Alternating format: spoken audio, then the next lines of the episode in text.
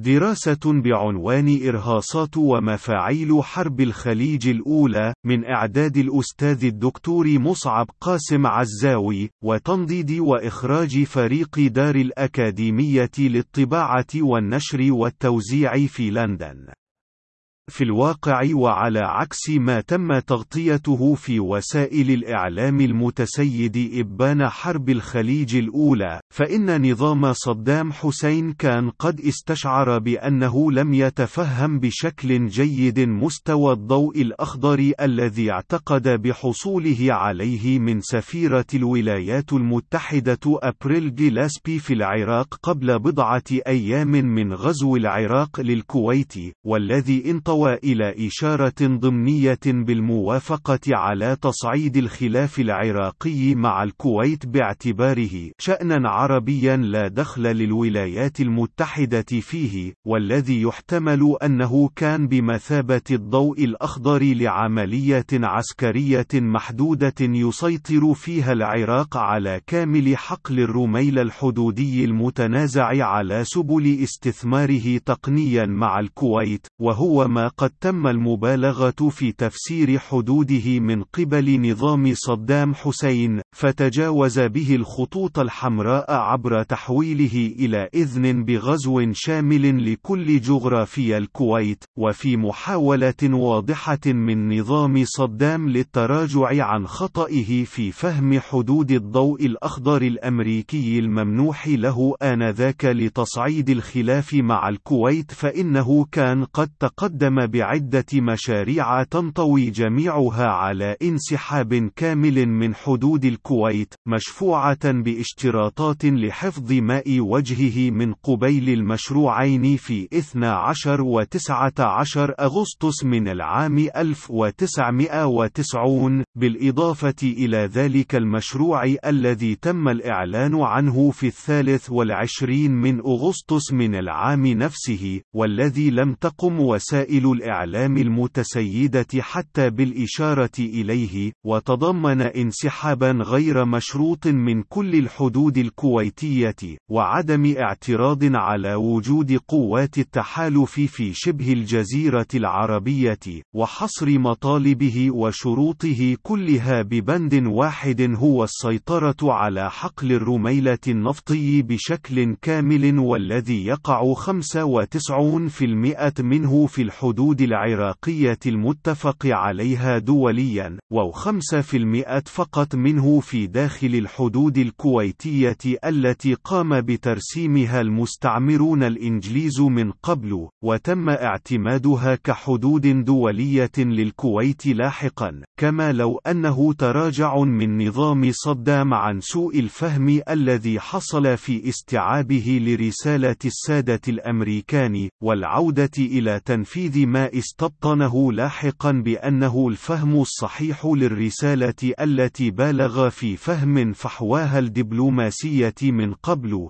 وكان يكفي لقوات التحالف أساسا الموافقة على ذلك العرض العراقي آنذاك، والذي كان كفيلا بتحرير الكويت دون أي تكاليف بشرية أو مادية تذكر بالمقارنة مع تلك المهولة التي حصلت في سياق تراجيديا حرب الخليج الأولى، وفيما يرتبط بالمآلات التي أفضى إليها غزو الكويت، فإنه من المحتمل أن تكون عدة عوامل قد تفاعلت وتأثرت فيما بينها وأدت إلى ما أدت إليه من كوارث سوف تبقي العرب مرهونين للتعامل مع مفاعيلها الصادعة والخبث الناتج عنها وإلى أمد طويل.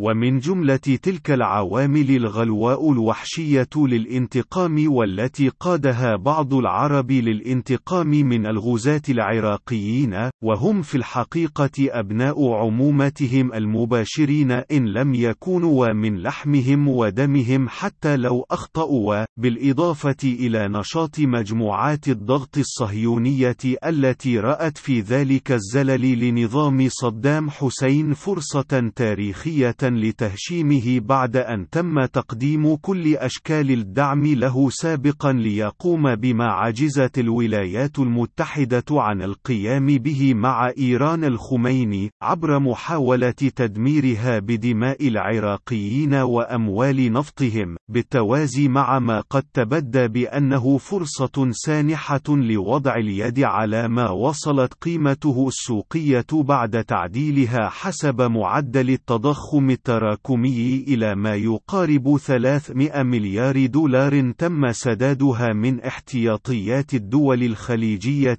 التي كانت رأس الحربة في قرع طبول الحرب والانتقام من العراقيين الذين أصبحوا شياطينا لا بد من استئصالهم من وجه البسيطة بعد أن كانوا ولردح طويل حصن العرب والخليج العربي في وجه التمدد الفارسي على حد تعبيرهم أنفسهم. وقد يكون العامل الأهم هو المبدأ الثابت في سياسة الولايات المتحدة في معاداة كل نماذج الاستقلال الوطني التي قد تعطي أمثلة سيئة لدول الجوار ومجتمعاتها بأنه قد يحق لتلك المجتمعات التمتع بفضائل ثرواتها الطبيعية، وهو خطر كان من المحتمل تحققه بعد فراغ صدام حسين من حربه العدمية مع إيران، والتفاته للقيام بدوره كديكتاتور يعنيه بناء مجده عبر تطوير البنى التحتية والفوقية في بلاده بشكل يعكس ويخلد عظمته، في نهج يتفارق عن الدور المحدد لكل القائمين بدور النواطير على النفط العربي الذين ينحصر دورهم في تسهيل عمل الاستثمارات الغربية في بلادهم، وحصولها على النفط العربي بشكل شبه مجاني، وتخزين أي فوائد يحصلون عليها من الفتات التي تتبقى من أرباح استخراج النفط من أرضهم بعد استحصال الشركات الغربية العابرة للقارات على حصة الأسد منها في سندات خزائن الولايات المتحدة،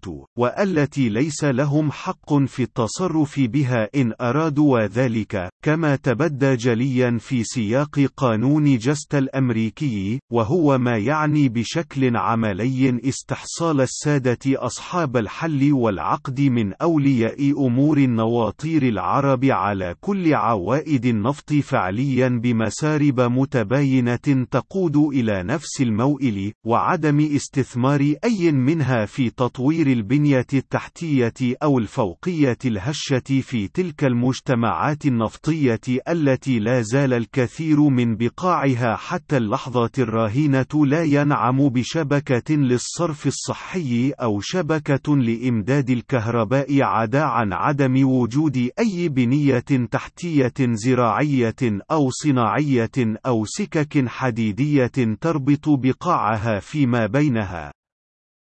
وهو نموذج كان من المحتمل ألا يسير في نهجه صدام حسين عبر تحويل عوائد النفط لبناء العراق المنهك بعد حرب السنوات الثمانية العجاف مع إيران،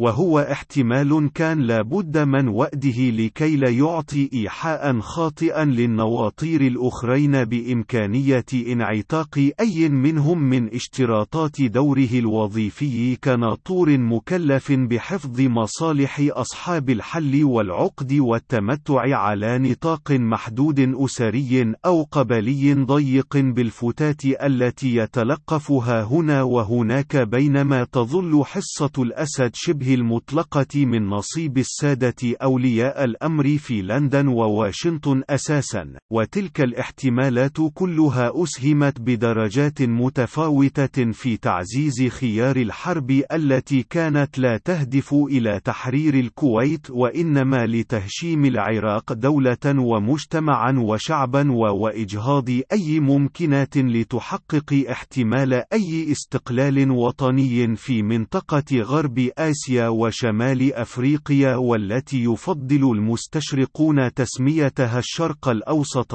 بشكل لا يختلف كثيرا عن الانقلاب الذي قادته المخابرات الأمريكية والبريطانية على حكومة مصدق الوطنية العلمانية في العام ألف وتسعمئة وثلاثة وخمسين في إيران، والتي فتحت الباب لعودة الشاه المستبد البربري والذي كان لبربريته وتهشيمه للتيار الوطني العلماني المستقل في إيران، مشخصا بإعدام محمد مصدق ومن ولاه المقدمة الموضوعية التي أدت إلى انزياح المجتمع الإيراني باتجاه التطرف الديني الذي لم يعد سواه حاضنا في الساحة السياسية الإيرانية آنذاك، وهو ما أدى في المآل الأخير إلى ثورة الخميني، وتحول إيران إلى جمهورية دينية لم يجد المسؤولون الحقيقيون عن تحققها الوجودي في واشنطن ولندن خيرا من الدماء العراقية لفت عضدها، والانقلاب على تلك الدماء وأهلها حينما تغيرت الظروف وأملت الأحوال المستجدة ضرورات تهشيم العراق والذي لا زالت مفاعيل تهشيمه ومفاعيل دفع